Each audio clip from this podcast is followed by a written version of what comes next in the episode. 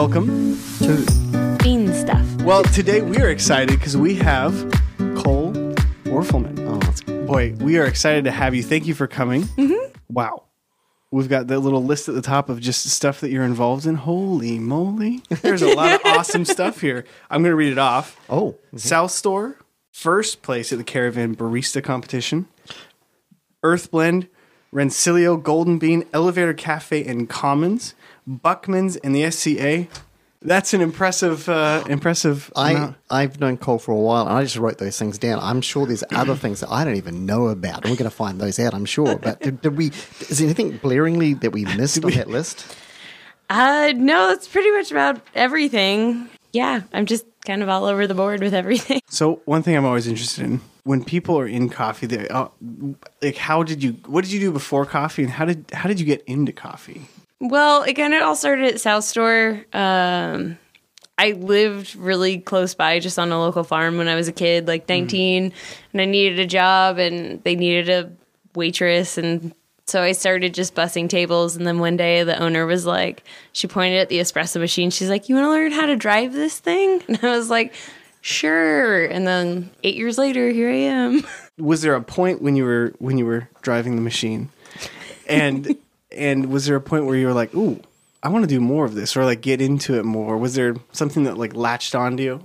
actually when it really latched on was she sent me to the first uh, SCA conference in Seattle and I was like, "Ooh, I get to go see all these things." And I learned about what specialty coffee was and I met a lot of people and started to do my networking and I was just like, "Okay, there's more to this than just hmm. driving an espresso machine in Yeah. your little hometown." Yeah, it's just I mean I think all of us here at the table know, but it's just so amazing how much there is to coffee. Hmm. oh, there's so much. How long did you or, or you don't still work at South Store? You still do sometimes or Um, I visit South Store a lot just Yeah. because that's kind of like where I got my start, and those are my that's my family. Yeah. you know. Now that I'm like living and working in Southeast Portland Hmm. and doing a lot in the like city community side of the coffee industry, like I'm more like honed to there. But like, Yeah. you never forget your roots. Do you remember those early days on the machine? What part were the parts scary to you, or parts you didn't get, or this is so easy, or you enjoyed this part of it more than that, or on an espresso machine, or other parts of coffee? Oh yeah, like it used to be like batch brew, like you know the drip coffee machines. Like you're like, mm-hmm. oh yeah, you just throw it in, it's good. but like now it's like, oh no, you need to dial that in just like your espresso. And you just like I slowly learned how to refine all my skills to mm-hmm. like make every bit of coffee as good as I can. Ooh, I like you it. know. Yeah. Yeah. And it makes a difference. It really does. Oh, it so does Do you use a scale when you when you pull shots on an espresso machine? every time. Every time. Reed, do you use a scale every, on, on an espresso machine when you, you pull shots? Yeah. Yeah. You know, I I have room to grow. Well, I, I remember as a kid, like coffee was like, oh, this is like a disgusting drink, and maybe at the time it was. I was drinking bad coffee. What was your first impression of coffee? Like, did you like it at first, or was it something you're like, ah, Uh, I like the smell of it. yeah? when I was a kid, like my parents would make it and they're like, oh, here, try a sip. And it's like, oh, this is terrible. It's absolutely terrible. And I remember this one trip, my mom took me to California to go visit my aunt. When I was 16, we were on our way to Disneyland and I was falling asleep in the car. And my aunt was like, This is unacceptable. and we stopped at this little drive through kiosk. And she turned to me and she's like, What kind of coffee do you like? I'm like, I don't. And she's just like, I'm going to get you this big 16 ounce caramel latte shenanigan thing. Yeah. And I chugged it like 16 year old sugar and caramel, whatever. Like it was great. And we get to Disneyland and I look in this like weird funhouse mirror and I just remember like looking at myself in the mirror going like, oh, this stuff works. I'm really awake right now. but it wasn't mm. until like years later when I got a job at South Store and started working with like Caravan and stuff to where like, oh wait, it can actually just be good on its own without all Right. these additives. What's your go-to? Like, if you are, it's a Saturday that you're not working, you're rolling into a coffee shop, you know it's going to be good. What are you getting? I usually just get a cup of drip. Yeah, I Yeah. love just a straight black coffee. Like it's so good. Like especially like because I always pick like shops where my friends work at, or mm. like I know like the roaster or something, and I'm like visiting their shop for the first time. Like Yeah. just a cup of drip is so good. Like Yeah. sometimes I'll splurge and get the espresso, but I don't know, just a cup of drip for like an hour. It's so good. I- yeah. Sometimes, it, for me at least, a drip coffee would be kind of like a like a red wine or something like that. Something you can kind of sip for a while. Sometimes espresso gets a little cold, a little fast. Well, it's fast, yeah, yeah. Yeah. If you do splurge to an espresso, what? There's so many different styles of espresso. Are we talking about a straight espresso, single, double shot? Or Are we thinking cortado? What, what would Uh, you go for? Double espresso. There you go. I wonder if you might say that. One, one other question. So I, I, we're not really going to get stuck on this, but um, when you drink your double espresso, I know different cultures do it differently. Mm-hmm. Do you does it all go down quickly, or do you just sip little sips of it, or how do you go about? This sounds a really odd question when I think about it. but- Oh, it's not an odd question though. Like I always like stir the crema in. okay. Oh. Just always stir it in because I don't want straight crema. Yes. And then I take a sip, let it cool a little bit, and then I take another sip. And if it's worth finishing, I'll finish. Whoa. But some espressos aren't worth finishing. I, yeah, interesting. Yeah. Those ones that are not worth finishing. What makes you go? Nah, I'm not going to finish this. Is it? Uh, it doesn't have the right balance. it Mm, yeah. needs that balance. The sweet acidity, you know, all of it. You had mentioned when you started, you started on the espresso machine, started working in that, and then you started kind of growing into wanting to network and like working, building relationships within coffee in the industry. What what did that look like for you at first when you started to kind of grow your network within the industry? Growing my network actually really severely happened after I won the Caravan Showdown. Um, and the prize for that was going to the barista school. Yeah. And going to trade shows and stuff is awesome and I like I love everyone I meet there, but not everyone is like based in Portland. And so one thing that um, the barista school really helped me with was I met a lot of like Portland people that are based here and people that I really got to like network with that are now some of my closest friends who were Yeah. my teachers when I was going. And a lot of them, you know, saw my potential with, you know, what I wanted to do with coffee. They saw my excitement with coffee mm. and they actually took me under their wing and said, try this opportunity, try that opportunity. And, you know, when I started to like branch out and try to do different things mm. instead of just doing it on my own or finding, you know, some ad online saying this place is hiring, they're like, hey, this place is hiring. You have great potential. yeah. Let me help you. And like the help from the community that I already like I networked through that has like really helped me grow into what I'm doing today. I think that's really cool because I, I tend to think that people in coffee are all really good people, and it's just a matter of getting to know those people. and And there is so much. I don't know. There's so many people who know something that can offer that. Um, I think that's really uh, that's an awesome, awesome way to approach it. You know, like you were saying, like all of a sudden you start meeting people and you start learning about things through people and getting into different places where you wouldn't normally maybe get to through you know like a ad online. What was one of the most like as you were growing, as you were starting to grow that network? What was one of the most exciting moments? Actually, one of the biggest growing moments was uh, right after I went through the school. Uh, the first Golden Bean happened, Yeah, and they were looking for volunteers. And Could you tell us what a golden bean is? Because I thought they were brown for a start, but you're saying they're golden. those are those really light beans you find in the roast that you like. Tho- one of those golden beans. Throw over your shoulder. I know, what you, I know what you mean now. Carry on. Golden Bean is a really cool international um, roasting competition. Um, there's Australia branch that's been going on for uh, 11 years now, and uh, four years in Portland. I met them as I went through the school, and then I ended up volunteering for them. But with volunteering for them, instead of you know these connections that I made of teachers and like owners of this and this and this, we're all actually coming together and working together in this engine room to produce all of these espressos. And you know, there's hundreds of espressos, and we're like trying to like create all these with like milk base and decaf and franchise. You know, we're trying to create all of these things, but we're working together.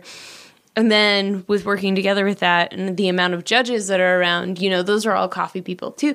And that's just a huge networking thing. And it just like, I don't know, it that part like really opened up my coffee mm-hmm. career. Mm-hmm. Hmm. Like meeting all these people and getting to like work with them instead of just like learning from them we learned from each other which Yeah. was really cool. How many coffee drinks would you make in a day at the in the engine room? Uh, Roundabout. I mean, not, uh, roundabout. Um typically there's about like four to six baristas and you know 100 to 200 coffees a day. Like it varies on Yeah. the year and the entries and what category we're working on. Like everything varies but everyone's just in there cranking out. We all have certain parameters we're supposed to be by um, we're all there helping each other out. We also have runners making sure that we're like getting our Mm. next coffees that are ready to go. We have, you know, all the machine guys there, Yeah. um, the guys that like supply the grinders, the guys that supply the espresso machines. They're all standing there. So if one little thing goes hiccup, like Wow. someone's there to fix it, and like we're still cranking it out, and like it's just like this huge like like engine room, right. Well, right? It makes me think of like uh, when you see like races and cars going to like the pits to like get the tires changed or whatever. It's like there's all people there just ready to like, Yeah. or whatever they might. They won't change the tires on a coffee machine. yeah, yeah. yeah. So day one and day four or 3 I guess did it feel like uh, pulling shots like you got better at it through the just by doing so many in a concentrated amount of time or Oh, of course. Like, Yeah. um, going into it my first year, like I had just learned to dial in coffee, you know, Wow. like after the competition and stuff, like, you know, I'm just like, oh, I know how to dial in, I think.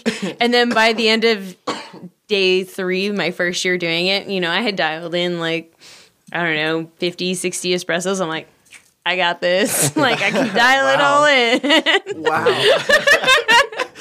Going to like today, like you were saying, you open at elevator at six a.m. Mm-hmm. So if anyone's getting their early morning coffee, go to elevator. Yeah.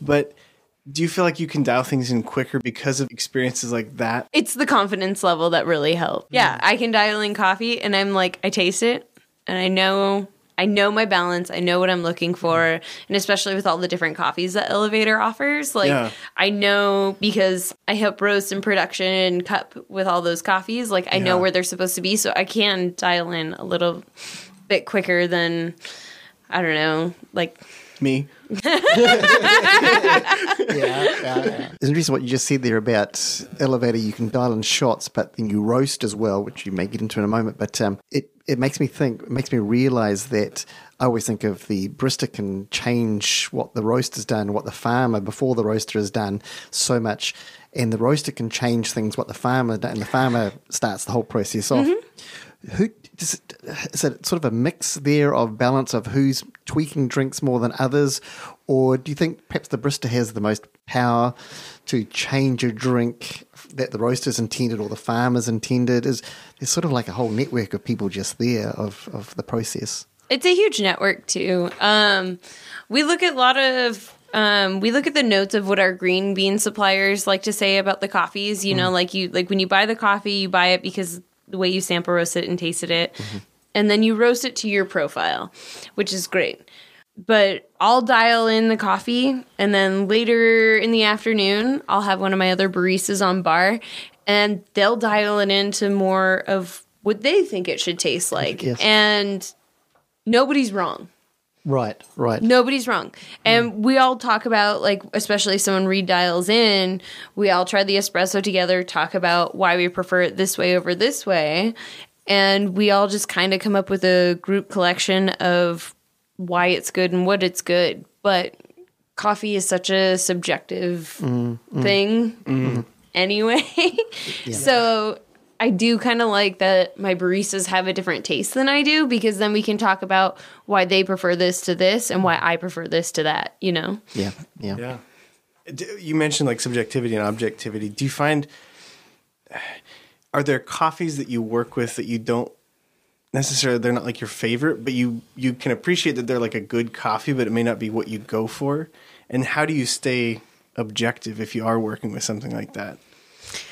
Um I'm I'm really not one for Kenyan coffees. Yeah. Um, I did taste a Kenyan coffee today. Um, that was really well balanced. It was totally awesome. It did have that like Kenyan ness to it that I'm always like kind of like shunned upon for, but it was really well balanced. And so that's like kind of like the subjective thing is like, yeah, there can be a coffee that I'm not necessarily for, Mm. but someone can redial it in or brew it in a different way Yeah. and bring out a certain sweetness. And it's just like, I'll still taste it and taste what I don't like about Kenyans, but still appreciate how good they Yeah. brewed it Yeah. and how they roasted it. Some coffees lean themselves more to the espresso style than other coffees do, and Yeah. vice versa. They can do better other ways. Is that? Do you think that's true? Like some coffees are just not made for espresso, or this coffee is definitely made for an espresso.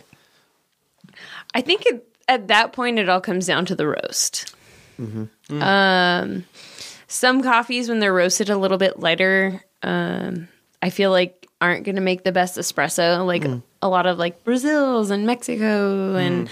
like all that. Like if they're a little bit on the lighter side, they're not going to come forward in their espresso and they're going to be really acidic and mm-hmm, mm-hmm. just like really bright. Yeah. But if you take it a little bit farther and you, I mean, even with those ones, you blend them a little bit with something else, mm-hmm, like they're not bad and they do have the potential to do that. But just by themselves, like it does depend on the roast style. when you're looking for balance in a coffee, what type of balance are you looking for? Like, are hmm. you looking for more acidity, more body? Like, what kind of what what does a balanced coffee mean for you? For me, I always look for a good body with a sweetness. Like I always look for that sweetness in coffee. Um, juicier coffees like Peru's and stuff like are more like my style. I did have this one oh, what was it? It was a Rwanda coffee in uh, Sydney when I was down in Australia. It was the best espresso I ever had. It was the sweetest Wow. espresso I ever had. And I did I didn't ask the guy what it was when he served it to me and I was drinking it because this was one of the best cafes in Sydney. So I went there. I was like, don't tell me anything. I just want an espresso. It was the best espresso I ever had. And it was Rwanda. I was like, whoa.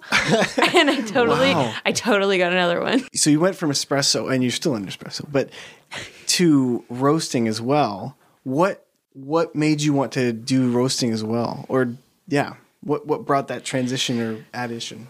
What brought the transition of going from barista to roaster, or at least getting into the roasting side, was even as a barista to this day, like I don't know everything. I think I do, but I don't. But just like with any job, you need that continued education to get that continued like challenge mm.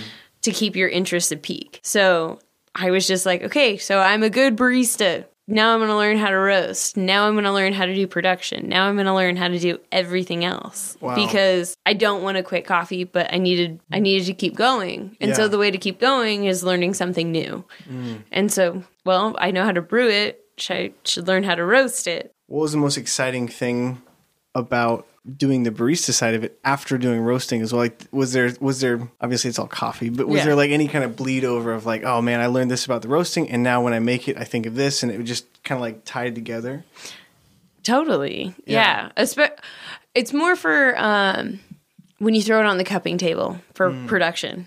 And Yeah. you stare at those cups, and especially when you're a new roaster, like I'm sure you've experienced this, it just breaks before it's supposed to break. And you're like, oh, it's underdeveloped. What did I do?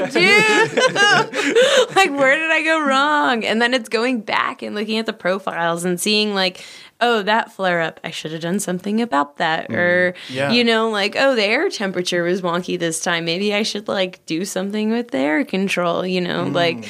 it's kind of just like, just like with dialing in coffee, all those little tweaks along the way make a difference. Do you do you ever find either tweaking a roast because of how you tasted it, or tweaking a like drink because of the way you roasted it? Does one side affect the other? Probably a little bit. I'm still Yeah. like only in year two of roasting, so like Yeah. I'm still trying to figure everything out.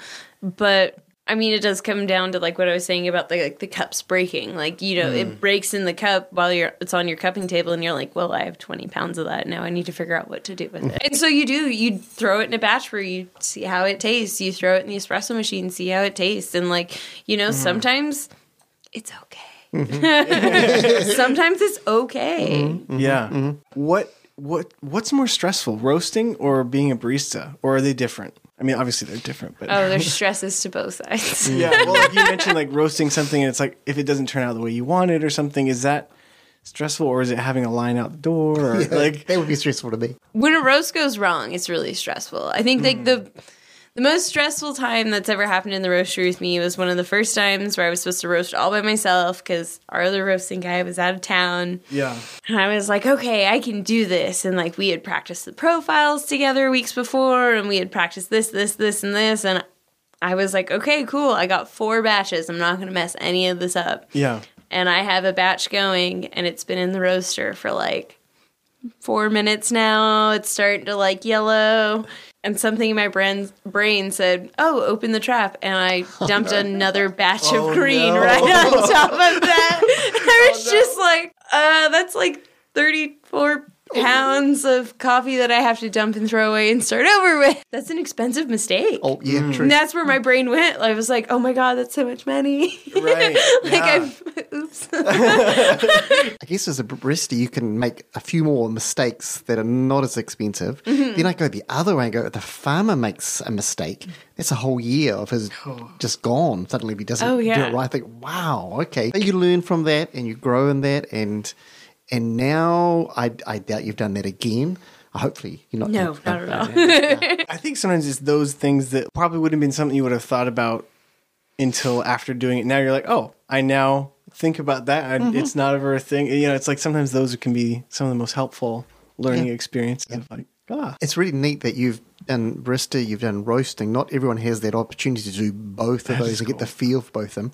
I'm actually, I, I don't know the answer to this question, but have you ever been to a farm? I was talking about a farm. Have you been to a farm? Have you ever, do you want to go to a farm to get that third piece of the puzzle sort of? Oh, I do. You do? I do. I really want to go. Are there parts that you go, and I think there is from all of us, is I'd really like to go to, I've heard you use the word Peru, mm. I've heard you use the word Kenya. Is there a place where they are growing coffee that you say, oh, I'd really like to try that one? If I had an opportunity, that would be where I'd go. Oh, I'd love to go to Guatemala. Guatemala. That's not too far away. Yeah, I've I've been really into all the Guatemalas we've been getting like the past two years. Mm-hmm, Um, we had this Pacamara um, from Terra Negra that was just it was just juicy and just sweet and delicious and Mm-hmm. we used the uh, Guatemala La Jolla from Terra Negra as well and that also like uh, placed in Golden Bean this year which I actually got to roast. There you Oh, go. wow. Yeah. Wow. So I guess like right now I'm a little biased towards Guatemala, That's but all right. Yeah. I would let. I mean, I'd go anywhere, but Guatemala is kind of like top of the list right Yeah. now. what keeps you in the coffee industry? I'm kind of a perfectionist. Uh, that's just a personal thing of mine, and being a perfectionist, I just I want to know everything, and every time I think I've I don't know peaked in my education of coffee, someone's like, "Oh, hey, did you hear about this?" I'm like, "Well, what?" like, so it's a continued education, like you know, like. A, I learned everything as a barista, or I learned Yeah. everything as a roaster. It's like, well, what's after roasting, and what's after this, and what's after this, and it's just going to be all of that continued education. Mm-hmm. Yeah, And especially now with like being a roaster, you almost taste coffee different. Like as barista, mm. you know, oh, it's this, it's this, it's this, and then roasting, you're like, oh, it's this and this and this, and then it's this, this, this, and this, and you're like, and there's still more. so it's just like tasting all the coffees and like doing all these things and like watching, you know, America's Best Espresso and like what people enter, and you're like, well, that's not what I would necessarily buy, but if that's what's winning, like I want to taste it mm-hmm. and yeah, making all these friends and connections and like staying connected with them. And then another thing too is if you travel to a different state, you know, you've met all these people. yeah, I get to finally come to your cafe. yeah. You know, so That's- yeah. it's like it makes a destination point to anywhere you go because Yeah. it's everywhere. Does coffee make it easier to travel in the sense of like like you had mentioned like you meet people at SCA or you meet people at Golden Bean and stuff like that and then you go somewhere and you're like oh you've got a coffee shop here does it make it easier to kind of like I guess are coffee people good people to travel around with Oh, of course. Yeah how do you find good coffee in a new place I totally go with the social media Mm-hmm. recommendation thing on Facebook. You meet so many people and you make these connections, and the way you like stay in contact with all these people is through social media. Right. You know, like I Yeah. know some people up in Vancouver, Canada that have cafes. I know people in Australia that have cafes. Yeah. And I don't get to see them, not at every trade show or every event or anything. But you the power of the internet like keeps Yeah. everyone connected. So you go to these different places and you just go, Hey, I'm here, where do I go? And everyone from everywhere is like, try this place. You know? Yeah. So like power of the internet. Australia, I've heard Australia mentioned a few times. Is that because of coffee you got to Australia, or you got there and you learned about coffee down there, or how did that come about? Um, it was working with Golden Bean. Okay. Sean and Christine uh, opened up their house to me, and they offered me a job at their shop. Their shop, Pete Coffee, and while I was working down there, I was mainly doing a lot of barista stuff. But then I became really close with the roaster, uh, Angsley Harrison, and I was like, "Hey, I really want to learn how to roast," and he kind of took me under his wing when it was slow, and he let mm-hmm. he like taught me how to roast. He let me like start on the sample roaster. We did a lot of cuppings, and then they moved me on to Black Betty, which was this.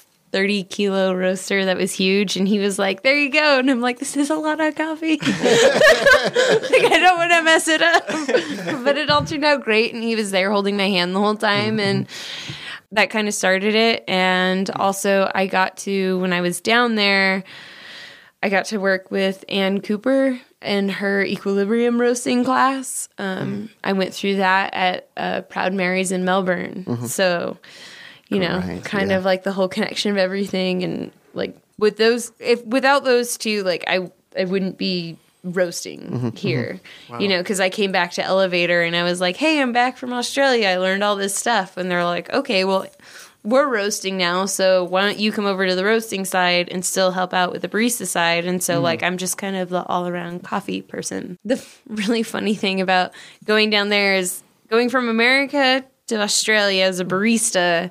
I'm talking to other baristas down there and I'm talking in Fahrenheit. And they're talking in ah, Celsius. metric, you're right. And then I'm down there and I learned about roasting in Celsius and I come back to America and everyone's talking about Fahrenheit. So it's just like this like weird cross of Interesting. like figuring out what temperature it's like. yeah, you could. Yeah, you could go wrong that way. But everything just got crossed, just going back and forth. I was just like, ah. So when you roast, do you now do you use Celsius or Fahrenheit? I use Fahrenheit. Okay, makes sense. that makes yeah, sense. Yeah. yeah, yeah. What does it take to be a barista today, in your opinion? To be a barista, I you have to be motivated and willing and you have to be open to learning like new things. You also have to have the right idea that coffee is subjective and that nobody's wrong and nobody's right. Yes, there's good and bad. You know, I have seen baristas get mad over someone saying this and it's they're not wrong. Mm, You need to calm down. Like I don't know. It's just kind of like you just have to be open to learn and you have to be open to taste everything. Like you can't say oh like i heard that was a bad coffee so i'm not going to taste it. Like Yeah. to know good coffee you have to taste bad coffee. Mm. If you could go back in time and say to yourself one tip, what would be your biggest like takeaway or like one thing you'd like, hey, just remember this. oh i'd tell myself to calm down. When i was a young little barista that thought i knew everything like mm. i'd get mad mm. over the smallest thing. Like somebody would be like oh you can't stir like that. You have to understand where you work whether you think it's wrong or right you need to mm. follow those protocols and following those protocols from shop to shop to shop to place that you work like everyone's protocol is going to be different and you can learn along the Right. way mm. but it's like calming down realizing it's subjective and that what you're doing is not wrong. I wish i like if i would go back i would tell mm. myself calm down. You're not wrong. They're not wrong. Calm down. Well, what what are you what are you excited about right at the moment and uh, I guess what in in in the now? What what are you into or what are you up to um, on your daily coffee journey? A little bit of everything. Right now, I'm just I'm trying to survive just as a, you know, young 20 some odd whatever person living in the city for my first time by myself.